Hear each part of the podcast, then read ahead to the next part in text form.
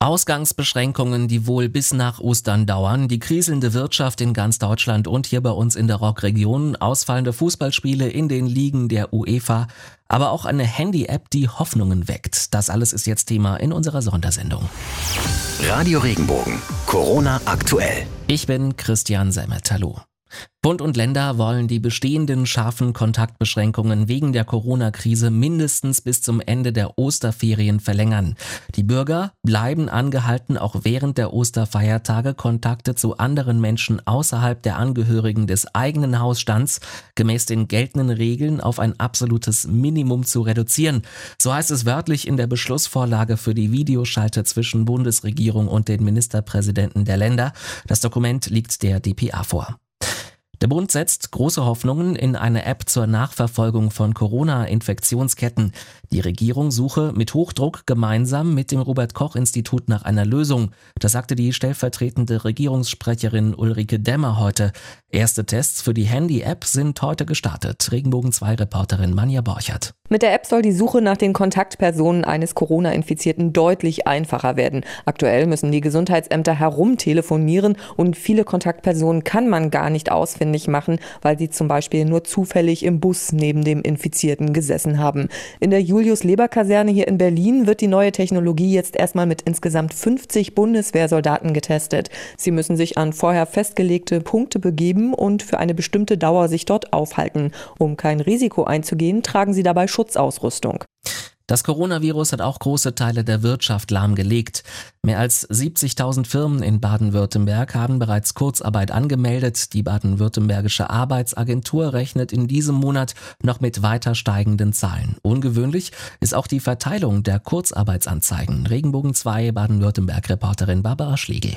Etwa 90 Prozent der Kurzarbeitsanzeigen stammen von Betrieben mit weniger als 100 Mitarbeitern. Jede zweite Firma hat sogar weniger als zehn Beschäftigte. Das ist absolut untypisch, meint Christian Rauch, der Chef der baden-württembergischen Arbeitsagentur. Für viele kleine Betriebe ist es überhaupt das allererste Mal, dass sie das Instrument der Kurzarbeit anwenden. Und die Anträge kommen aus nahezu allen Branchen. Besonders stark betroffen ist die Gastronomie und der Einzelhandel.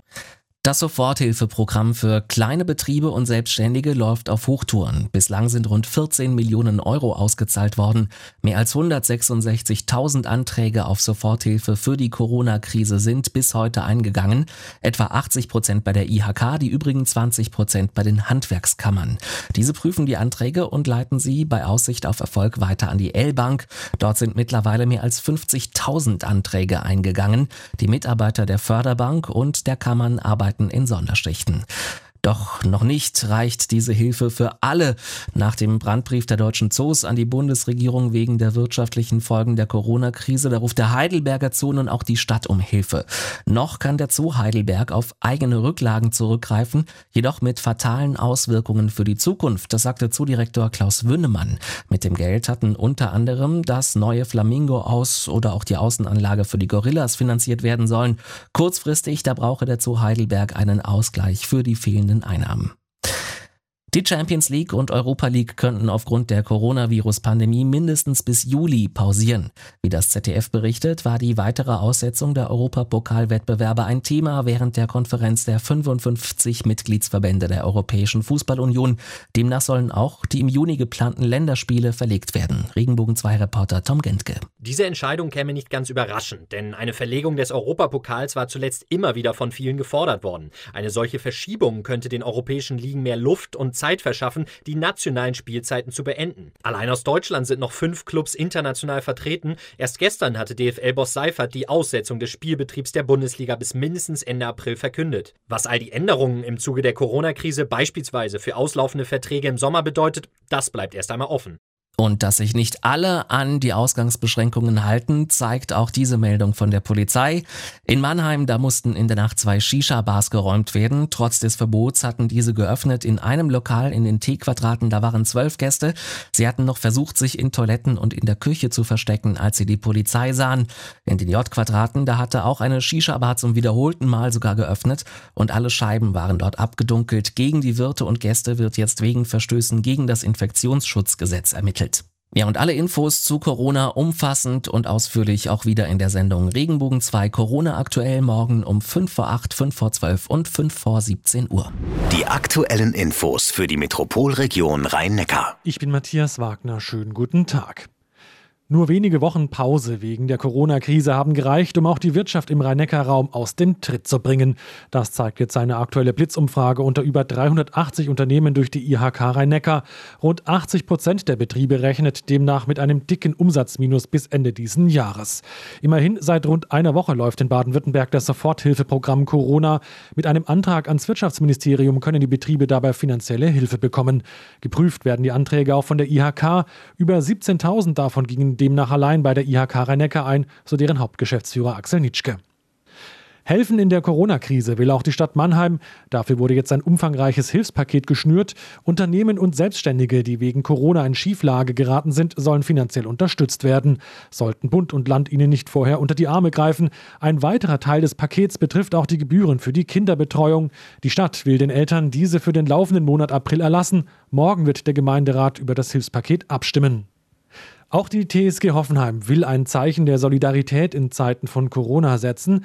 Die Geschäftsführung, Spieler und das Trainerteam wollen gemeinsam auf ihr Gehalt verzichten. Das kündigte der Verein jetzt an. Ein Teil des Geldes soll stattdessen in den zuletzt von der TSG eingerichteten Hilfsfonds fließen. Die Einnahmen aus dem Fonds sollen unter anderem Institutionen und anderen Sportclubs in der Region zugutekommen.